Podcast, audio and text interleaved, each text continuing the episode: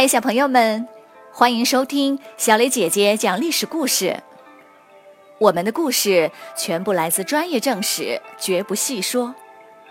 每周一、三、五，来跟我一起听一段故事，了解一段中国历史吧。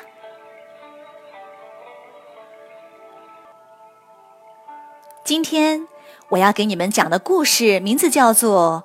丝绸之路。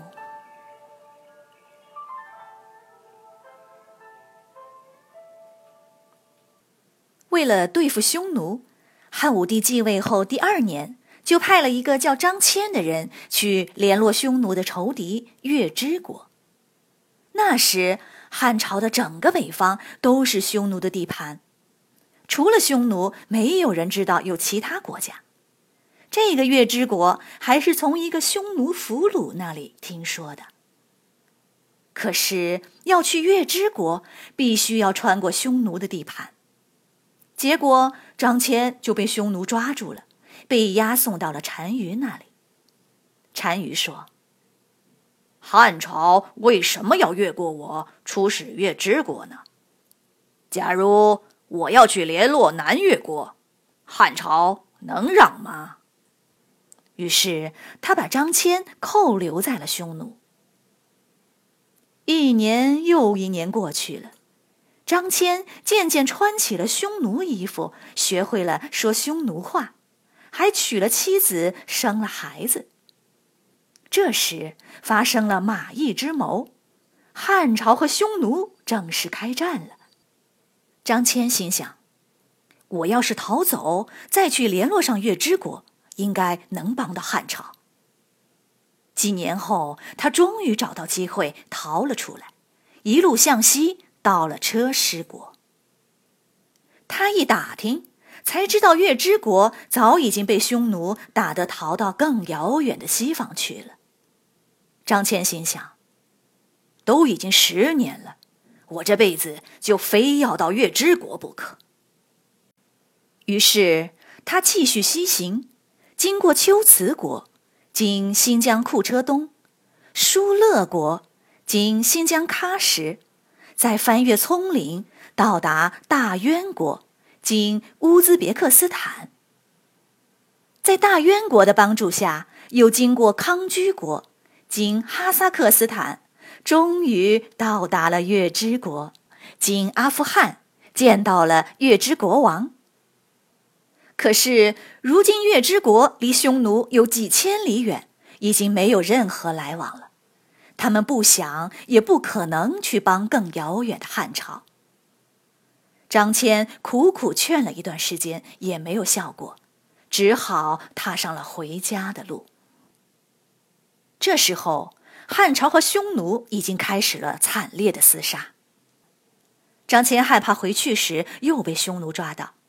于是，在翻越葱岭后，改走南边的路线，经莎车国、于田国，经新疆和田、鄯善国，经新疆若羌，再准备通过羌人地区，经青海回到汉朝。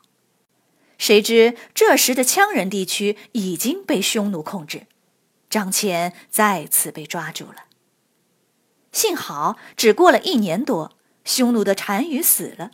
单于的弟弟发生叛乱，进攻太子，太子只好逃往汉朝。张骞也趁乱逃回了长安。十三年前的出使任务终于完成了。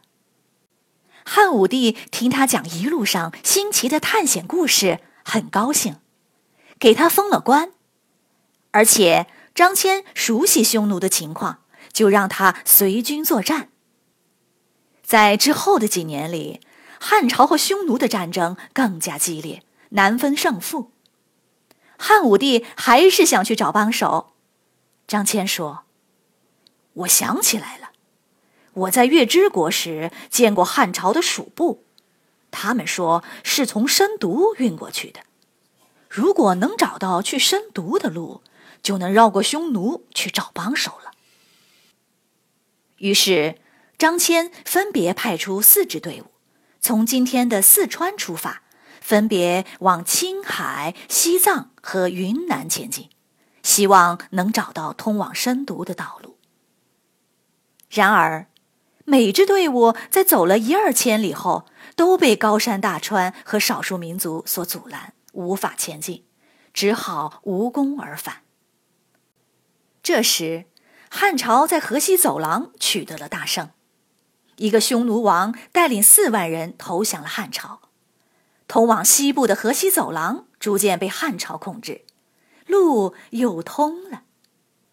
于是，汉武帝派张骞去乌孙国，想让乌孙国迁回到河西走廊一带，共同抵抗匈奴。张骞带了几百人到了乌孙国。乌孙王虽然欢迎张骞，但无论如何也做不出让全国搬家的决定。也就是这一年，汉朝军队深入匈奴的漠北，取得了决定性的大胜利，匈奴只好远离汉朝，逃往更远的北方。这样，张骞就不急于回国了，他留在乌孙，派人出使到周边十几个国家，如大渊。康居、月支、安西、深读等等。四年后，张骞才启程回国，并带回来几十名使者和各种稀奇古怪的东西。汉武帝很高兴，封他为九卿的高官。第二年，张骞就去世了。张骞虽然没有找到对付匈奴的帮手，却打开了一个新的世界，大大开拓了中国人的视野。从此，东西方的商人们纷纷沿着张骞走过的道路往来贸易，给中国带来了西域的黄瓜、葡萄、石榴、胡桃等等，同时也给西方带去了中国的丝绸、茶叶等等。两千年后，大家都称这条路为“丝绸之路”。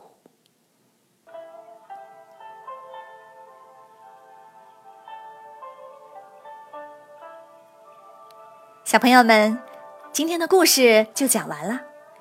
你来说一说，假如你发现了一扇门，通向一个新的世界。